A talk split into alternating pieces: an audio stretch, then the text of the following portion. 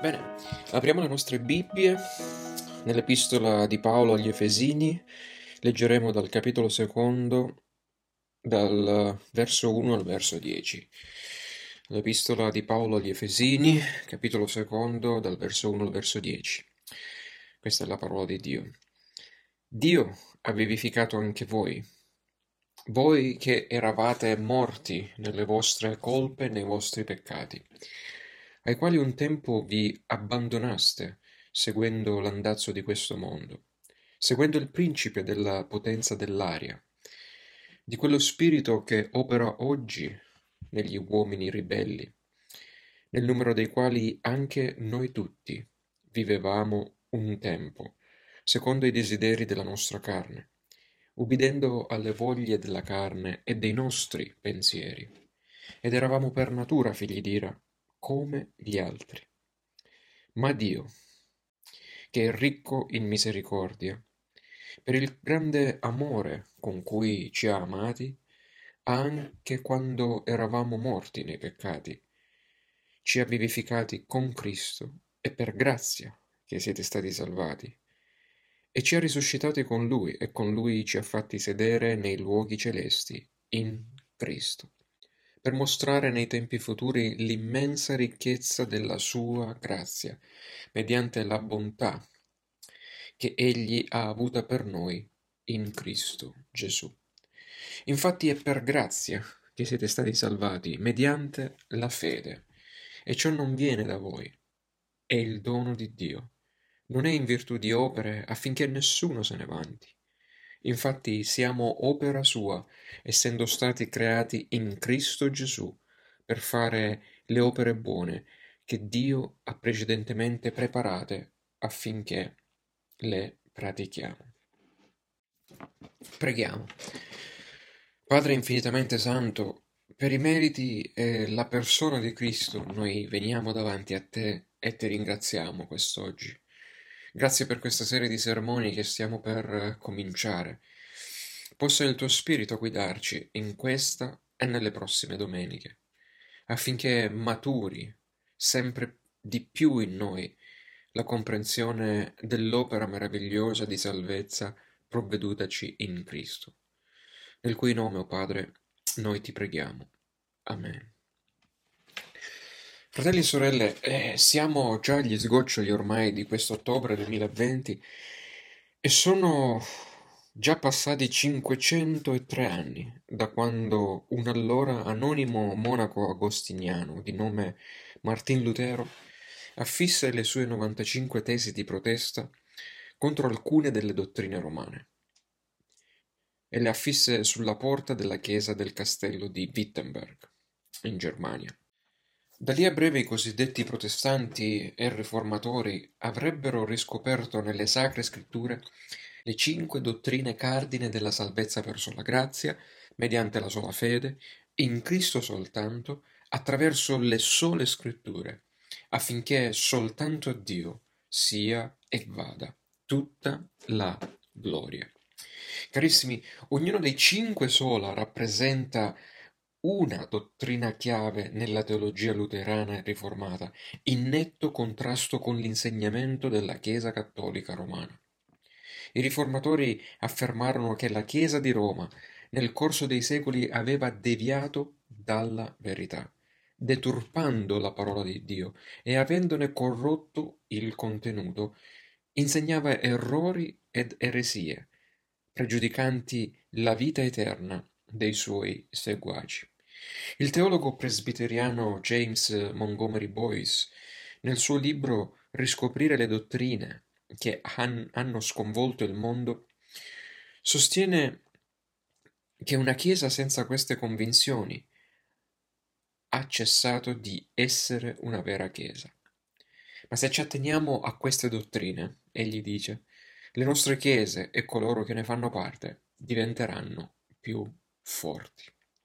Ecco perché oggi cominciamo questa miniserie di nove sermoni sui cinque sola della Riforma affinché voi, credenti del Salento, e quanti altri magari ne avrete modo di udire in seguito queste registrazioni, possiate in questa passeggiata spirituale sviluppare e irrobustire i muscoli della vostra fede, per essere in grado di discernere il privilegio della vita eterna che possedete e al tempo stesso che siate in grado di discernere anche le dolorose menzogne che circolano nel mondo cristiano. Siccome noi siamo il frutto della storia che ci precede, i cinque sola della Riforma devono necessariamente essere inquadrati nella più ampia storia della Chiesa. Alla fine, infatti, del IV secolo d.C., la Chiesa cristiana si trovò coinvolta in una controversia che continua fino ai giorni nostri.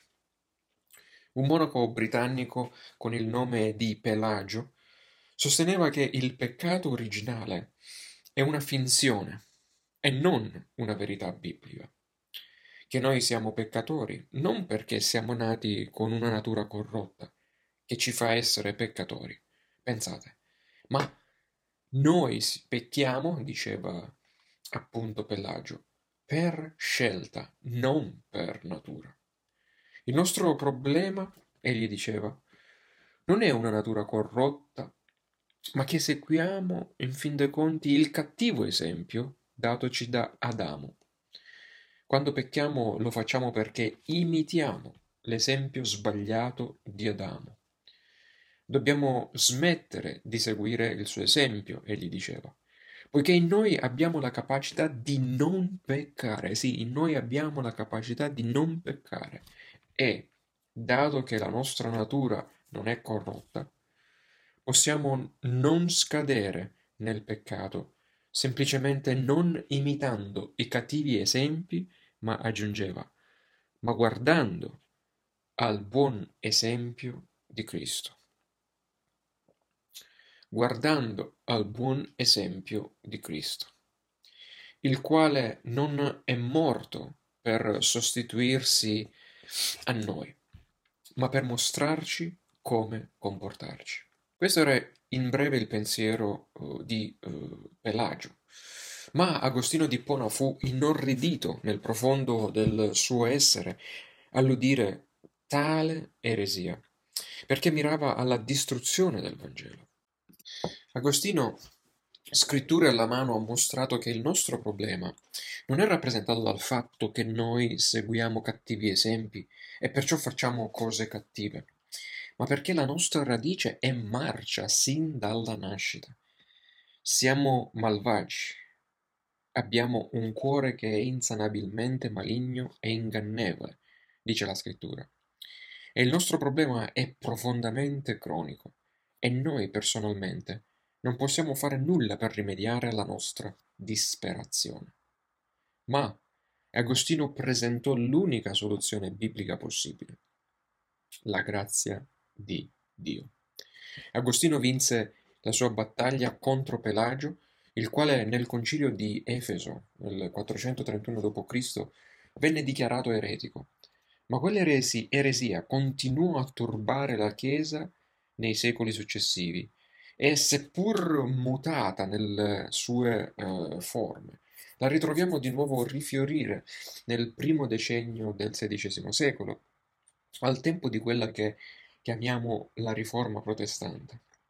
No, non devi pensare che la Chiesa di Roma sia stata la reincarnazione del pelagianesimo, dell'eresia pelagiana del IV secolo d.C. La Chiesa romana non ha mai creduto che noi possiamo salvarci da noi stessi e senza Dio. La Chiesa romana è semmai semi-pelagiana. Ricordi il detto aiutati che Dio ti aiuta?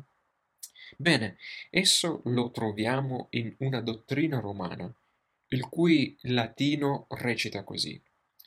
Facentibus quod in se est, Deus non denegat gratiam.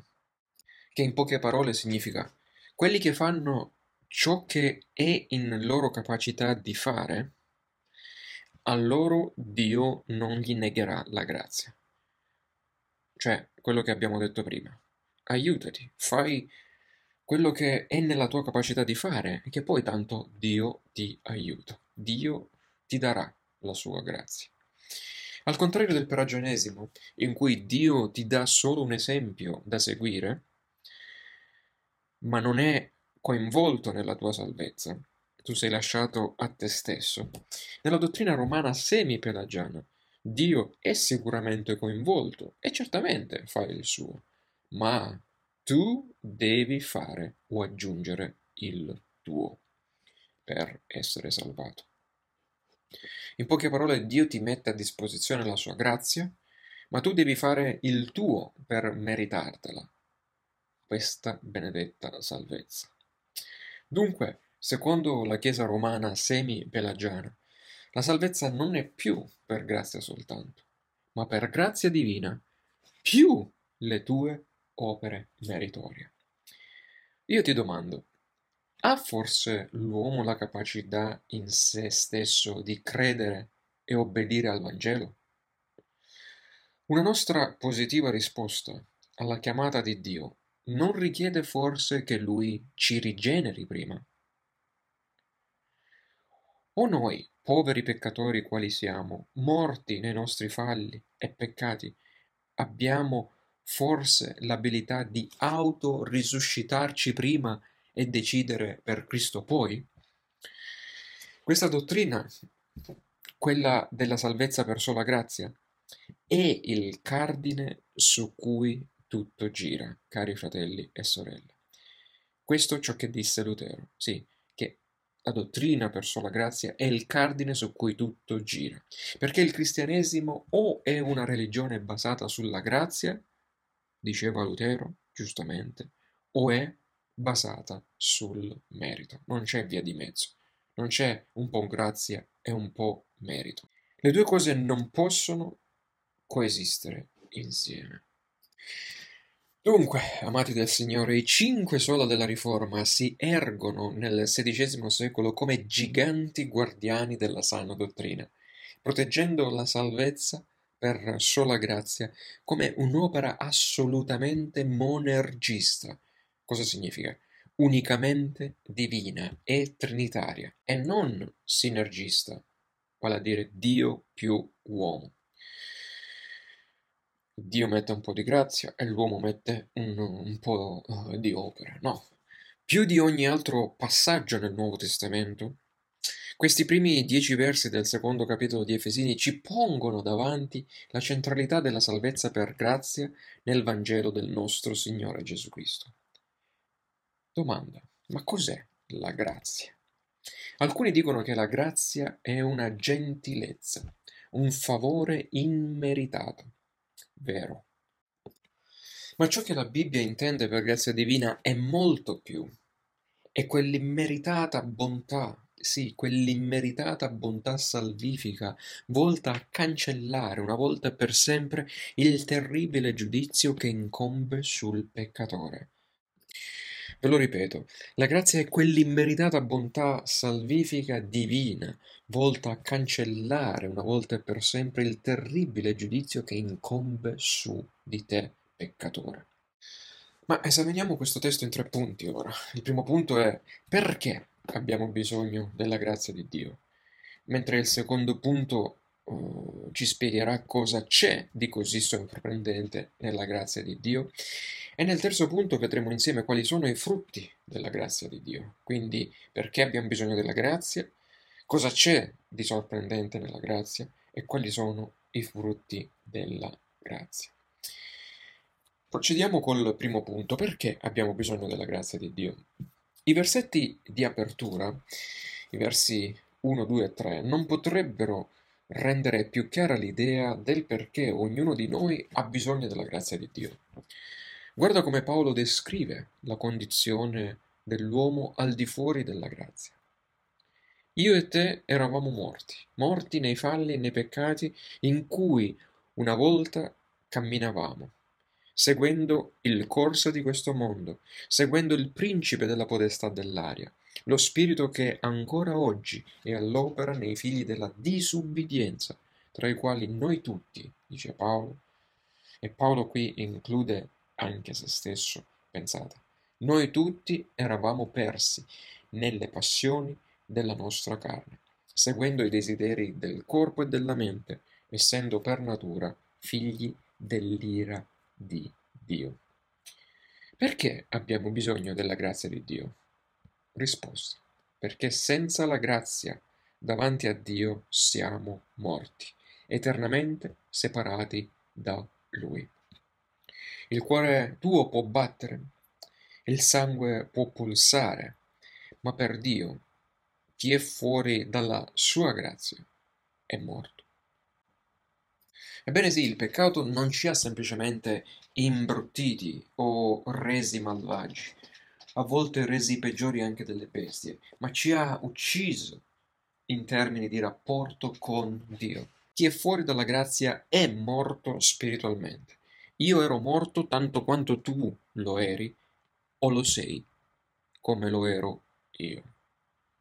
Ma per il monaco Pelagio questo testo non deve essere stato affatto chiaro così come per la Chiesa romana, che continua a insegnare che noi possiamo cooperare con Dio per la nostra salvezza. Il peccato non è una semplice eruzione cutanea, fratelli e sorelle, che ha bisogno di un impiastro per poter guarire. Non è un graffio che ha bisogno di un cerotto. Non è nemmeno un cancro o una cancrena operabile. È morte irreversibile che ha bisogno soltanto di un radicale intervento divino e solo Dio può riportare in vita i morti, i peccatori. E di quell'immeritata bontà salvifica di cui noi tutti abbiamo bisogno, fratelli e sorelle. E abbiamo bisogno che venga verso di noi questa bontà salvifica, perché noi non possiamo mai andare da lei.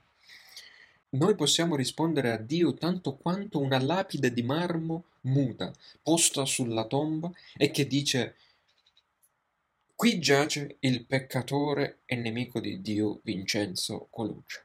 Qui giace la nemica di Dio, la peccatrice Judith Coluccia e così via. Se siamo morti nei falli e nei peccati possiamo fare molti atti religiosi, possiamo leggere le nostre Bibbie, possiamo pregare, ma il peccato ha ucciso la nostra relazione con Dio e non possiamo fare nulla da soli per cambiare tale sentenza che incombe su di noi. Per Dio noi tutti siamo morti, punto e basta. Ed è per questo che i riformatori hanno predicato così appassionatamente la grazia di Dio, l'opera salvifica di Cristo, perché hanno preso sul serio l'insegnamento biblico su ciò che è il peccato e su ciò che il peccato ha fatto di noi. Non ci ha solo resi disfunzionali e malati, ci ha uccisi nel profondo del nostro essere, totalmente corrotti, depravati. Ecco perché abbiamo bisogno della grazia di Dio. E fino a quando la realtà della tua totale depravazione non ti sarà rivelata prepotentemente nel tuo cuore, non potrai mai realizzare quanto gloriosa e necessaria sia la grazia di Dio per te. Non la desidererai mai o la invocherai mai. Ma nel momento in cui verrai rigenerato, cioè risuscitato dalla tua morte spirituale, lì ti verrà palesato ciò che sei, morto nei falli e nei peccati e il tuo unico grido a Dio sarà questo. Signore, abbi pietà di me, mostrami la tua misericordia e vieni e fai per me quello che io non posso fare per me stesso o da me stesso. Vedi, questa è la gloria del Vangelo cristiano. Dio è venuto nella persona di suo figlio per fare per noi ciò che noi non avremmo mai potuto fare per noi stessi in questa vita o in altre centomila vite a venire, se fosse mai possibile. Ma, andando al secondo punto, cosa c'è di così sorprendente nella grazia di Dio? Vedete, Mentre i non credenti al loro danno ignorano la loro morte spirituale e non pensano nemmeno del loro estremo bisogno della grazia divina, noi credenti invece rischiamo di addormentarci, raffreddarci, finché non diventiamo quasi indifferenti nei confronti della grazia che ci ha liberati. Viviamo in una cultura evangelica che canta della grazia, scrive della grazia, predica anche la grazia, parla della grazia, testimonia della grazia, ma, ma quando è stata l'ultima volta che qualcuno di noi si è perso nella immensità della salvezza per grazia? Quando è stata l'ultima volta che sei stato sopraffatto dalla potenza della grazia? Lascia che te lo richieda, fratello, sorella. Quando è stata l'ultima volta che sei rimasto, sei rimasta sbalordito, sbalordita, umiliato, umiliata, senza parole o senza fiato nel contemplare la grazia di Dio?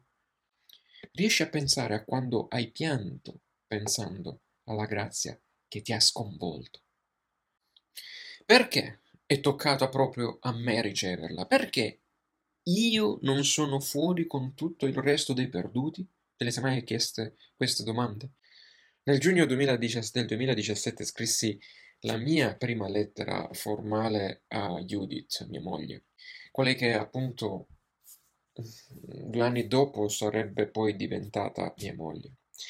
Nel leggere la sua risposta caddi inizialmente nella più totale rassegnazione e sconforto. In sintesi, lei replicò: Io amo l'Italia, la cultura e la lingua italiana.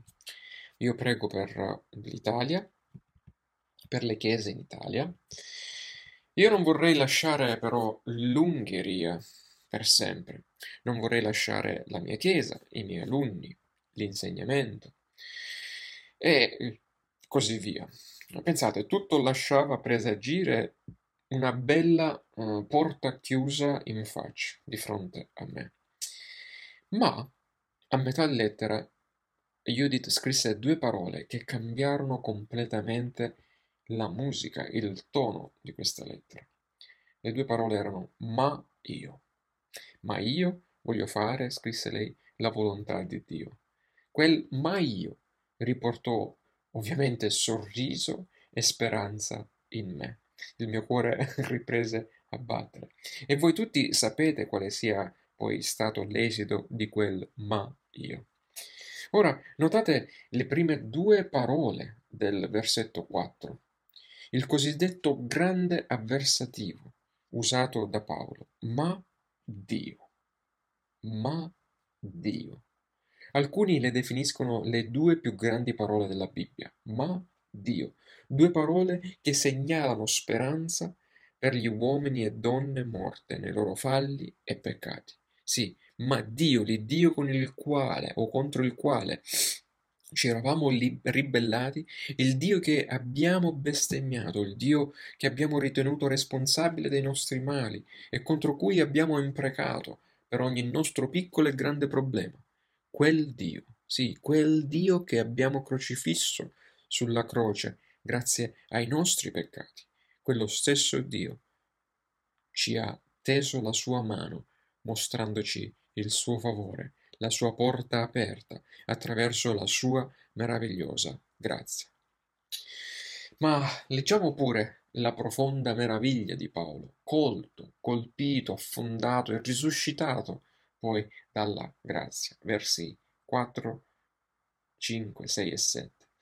Ma Dio, che è ricco in misericordia, per il grande amore con cui ci ha amati, anche quando eravamo morti nei peccati, ci ha vivificati con Cristo. È per grazia che siete salvati e ci ha risuscitati con Lui e con Lui ci ha fatti sedere nei luoghi celesti, in Cristo Gesù, per mostrare nei tempi futuri l'immensa ricchezza della sua grazia mediante la bontà che Egli ha avuta per noi in Cristo Gesù.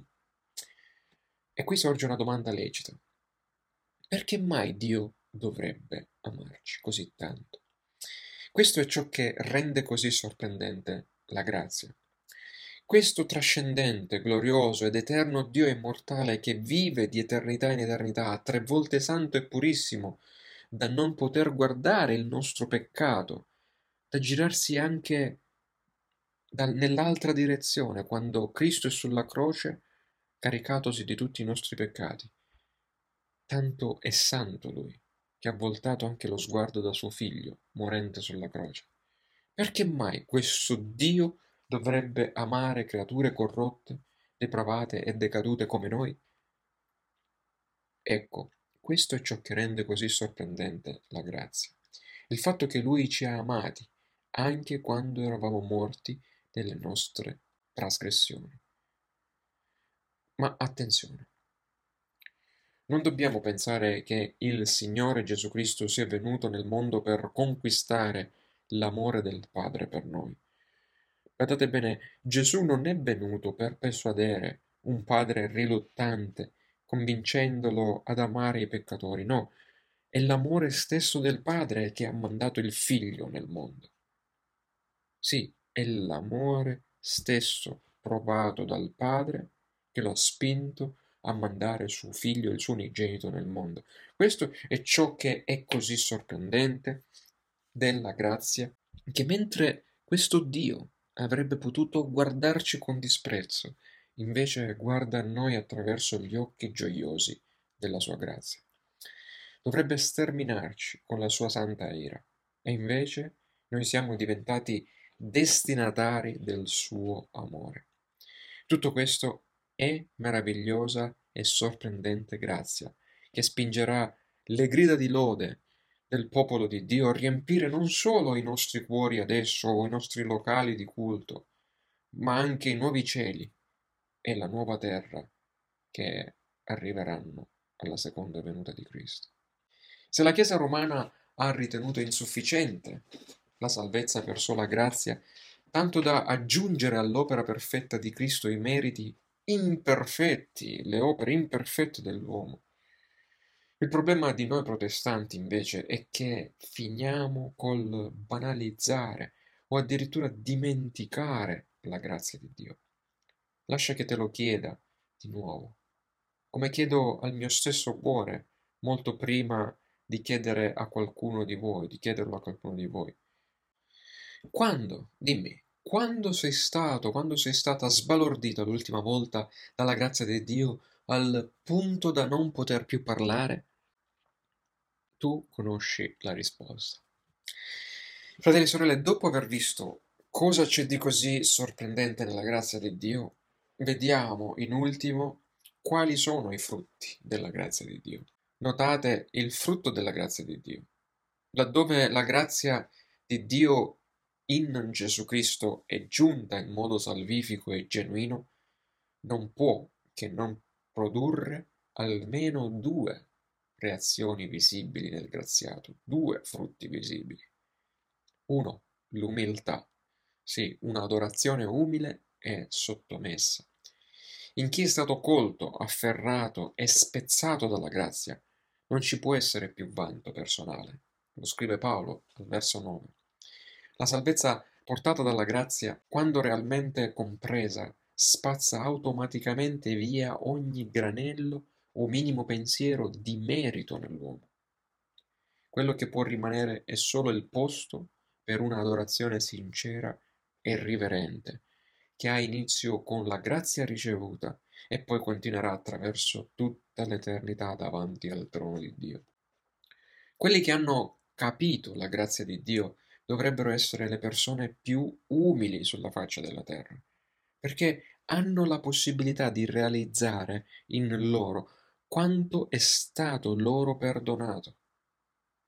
Ma non solo, essi possono chiaramente realizzare che tutto quello che loro sono e che hanno è solo per grazia divina. Infatti, chi ti distingue dagli altri? Pensate a quello che scrive Paolo a, a prima epistola ai Corinzi, capitolo quarto, verso 7. Infatti, chi ti distingue dagli altri? E che cosa possiedi tu che non abbia ricevuto? E se, e se l'hai ricevuto, perché ti vanti come se tu non l'avessi ricevuto? Chi riceve, fratelli e sorelle, la grazia di Dio non ha medaglia d'onore da rivendicare. La salvezza è un'opera completamente divina e trinitaria. Quando, grazie a Gesù Cristo, abbiamo riottenuto accesso al Padre, cosa abbiamo portato con noi se non il fardello del nostro deplorevole peccato? Cosa se non quello, e quello soltanto? Stando davanti al trono, infatti, possiamo solo gettarci faccia a terra e gridare: Niente nelle mie mani io porto, niente, non la mia istruzione, non i miei doni, non le mie capacità, non il mio successo, niente. Non la mia preghiera, non la mia predicazione, non la mia testimonianza. Non possiedo niente di mio e niente nelle mie mani porto. Non ho niente di incontaminato da dare a te, o oh Dio, niente di puro che mi abilita a reclamare qualcosa. Una delle più meravigliose espressioni di fede salvifica che abbia mai incontrato sono le parole del teologo Horatius Bonar in uno dei suoi inni. Egli dice: Su una vita che non ho vissuto, su una morte di cui non sono morto, sulla vita di un altro, sulla morte di un altro, io affido tutta la mia eternità. E quell'altro, ovviamente, è Cristo Gesù. Ma se da una parte il credente non può vantare merito alcuno, la seconda reazione che la grazia genera nel graziato, il secondo frutto che noi possiamo vedere, è una vita di gratitudine. Perché come scrive Paolo al verso 10, noi siamo la sua opera, creata in Cristo Gesù per le buone opere che Dio ha preparato precedentemente affinché noi camminiamo in esse. Le opere, le buone opere, come vedremo meglio nel prossimo servizio divino, non sono né per meritare la salvezza, come sostiene Roma, né per continuare a rimanere salvati, come purtroppo sostengono tanti evangelici ma costituiscono il frutto naturale, spontaneo, dell'essere stati trasformati dalla grazia. Sì, le opere sono il frutto della grazia che noi abbiamo ricevuto, è la risposta che noi eh, diamo per questa grazia ricevuta. La grazia di Dio è trasformativa, non cambia solo il modo in cui pensiamo, ma trasforma anche il modo in cui viviamo, infatti. Non ha forse detto il nostro Signore Gesù Cristo che dai loro frutti li riconoscerete. Quindi è per questo che abbiamo bisogno della grazia di Dio, fratelli e sorelle. Ecco cosa rende così sorprendente la grazia di Dio. Ciò che la grazia di Dio produce sempre nelle vite che sono state invase da tale grazia salvifica è una vita di umiltà che dona tutta la gloria a Dio e una vita di gratitudine e gioia nello spirito che dona tutto il ringraziamento al Dio della grazia e a Lui soltanto. Ai credenti che vivono nella grazia è richiesto di continuare ad osservare la legge, perché come vediamo nel sommario della legge, eh, che è riportato in Matteo capitolo 22 dal verso 37 al 40, il fine della legge stessa è una vita di amore dimostrato verso Dio e verso il prossimo. E tale amore disinteressato può fluire soltanto da un cuore cambiato, trasformato, reso umile e disposto ad una vita di gratitudine dalla grazia ricevuta da Dio. Dunque, è la dottrina della sola grazia ancora importante per noi oggi? Ovviamente sì, fratelli e sorelle. Siamo stati e siamo salvati per sola grazia e tale dottrina è il cardine su cui tutto ruota come ha detto Lutero. Se la porta della nostra autogiustizia deve rimanere serrata, se noi dobbiamo resistere alla seduzione dei tanti sistemi religiosi eh, che sponsorizzano la salvezza per merito e non per grazia soltanto, se la salvezza deve rimanere un dono di Dio e basta, non un pagamento dovutoci per i nostri meriti, se a Dio solo deve andare tutta la gloria, allora noi non possiamo non affermare e vivere la dottrina della salvezza per sola grazia. Preghiamo, fratelli. Eterno Dio nostro Padre, eh, noi ti ringraziamo perché ci hai dato la comprensione del nostro indispensabile bisogno della tua grazia ma grazie anche perché oggi eh, ci hai portato a riflettere sull'infinito e sorprendente valore della grazia divina ricevuta in Cristo. E ci hai fatto anche riflettere sui suoi frutti che lo Spirito Santo matura giorno dopo giorno, stagione dopo stagione in noi. Aiutaci, oh Padre, a camminare in questa grazia, nella tua grazia, per la tua grazia, e a parlare di essa a coloro che ancora non l'hanno accolta, ricevuta, e per cui tu l'hai invece provveduta. In Cristo nostro Signore, noi ti preghiamo. Amen.